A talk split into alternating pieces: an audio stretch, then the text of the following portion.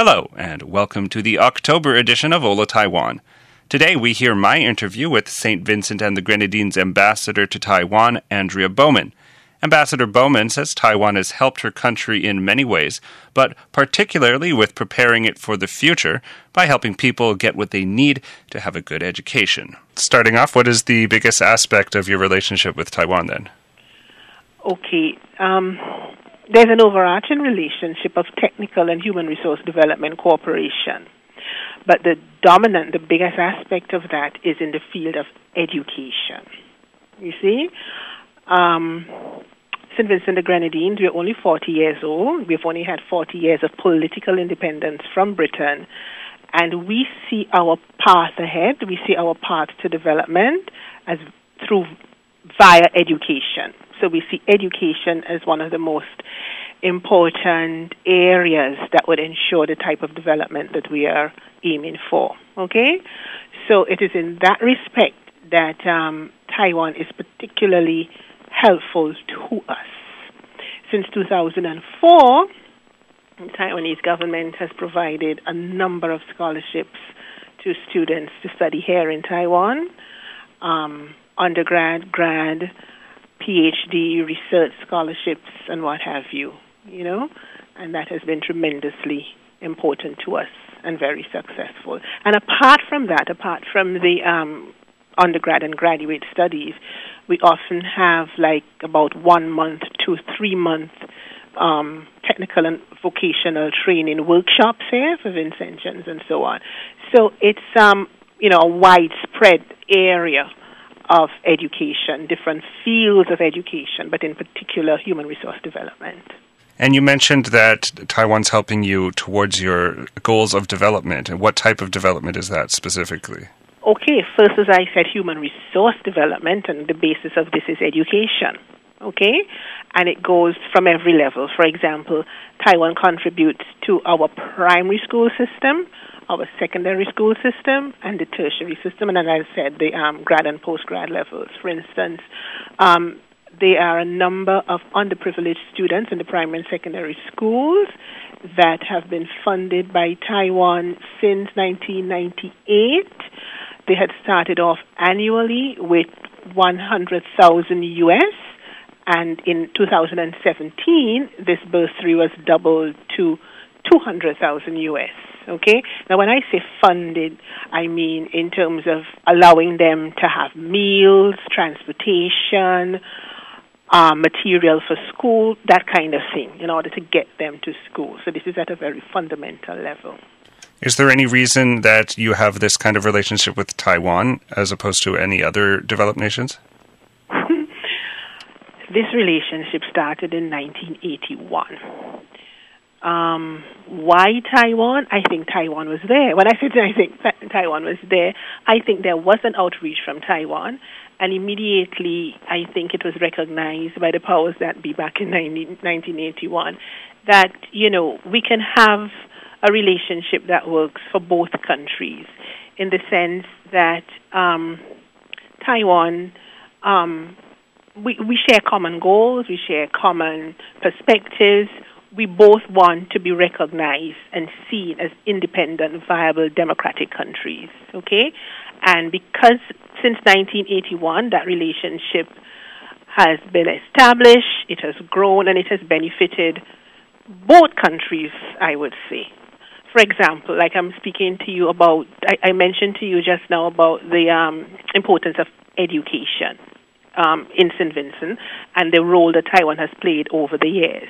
Where the Taiwanese embassy is actually located in St. Vincent is what we would call in a um, in a school zone. So there are a number of schools around the Taiwanese embassy, as it were. That's primary and secondary schools.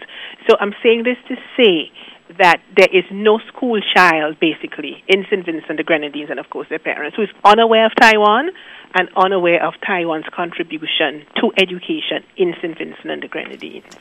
And speaking of growth, then, is there any part of this relationship that you would hope to develop further? Well, the health sector, the health, you know, in the area of health.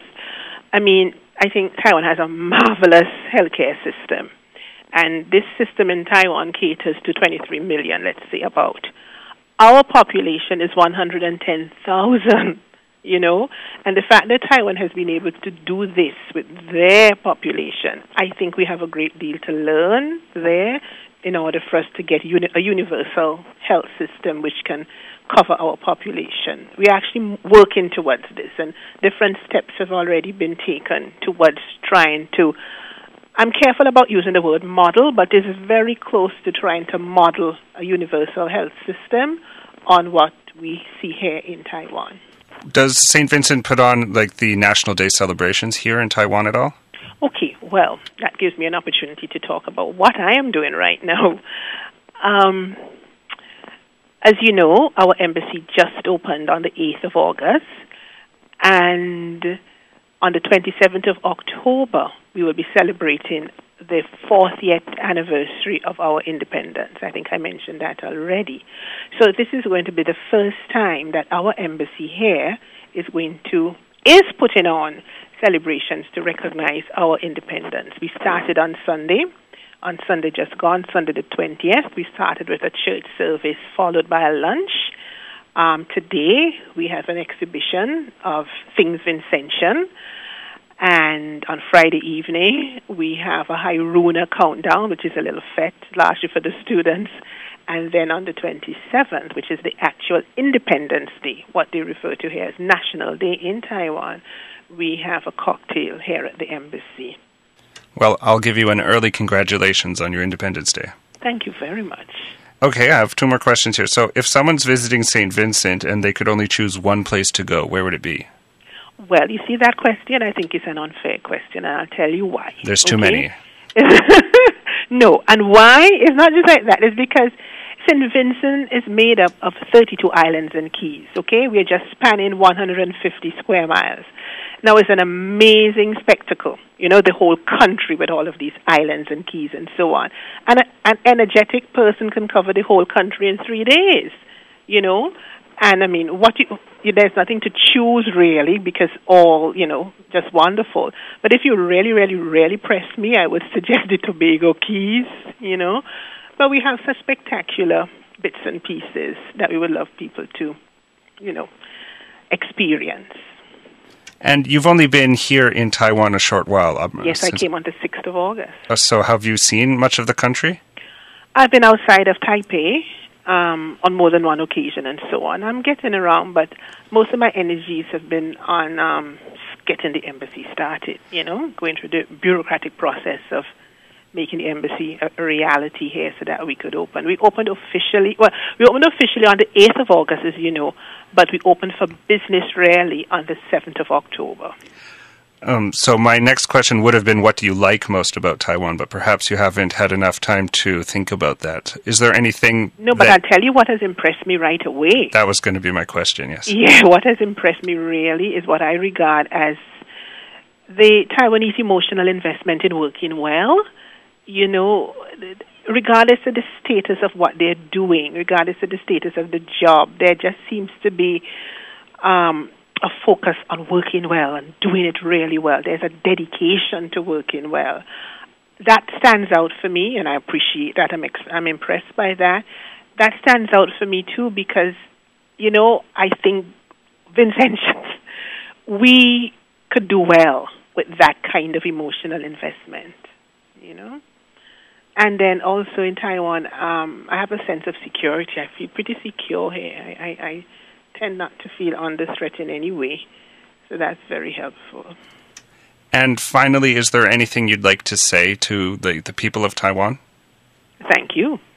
You know, St. Vincent very much needs to say thank you. There's a whole lot that we have not just learn from Taiwan and are in the process of learning, but Taiwan has been very generous to St. Vincent and the Grenadines. Thank you for talking to me. Thank you very much. Have a good day. Take care. Bye bye. That was my interview with Ambassador Andrea Bowman, who expressed her gratitude to Taiwan on behalf of St. Vincent and the Grenadines. I googled some of the photos of the Tobago Cays, and I gotta say, the beauty alone is reason to visit. And that's all for Hola Taiwan this month. Thanks for listening.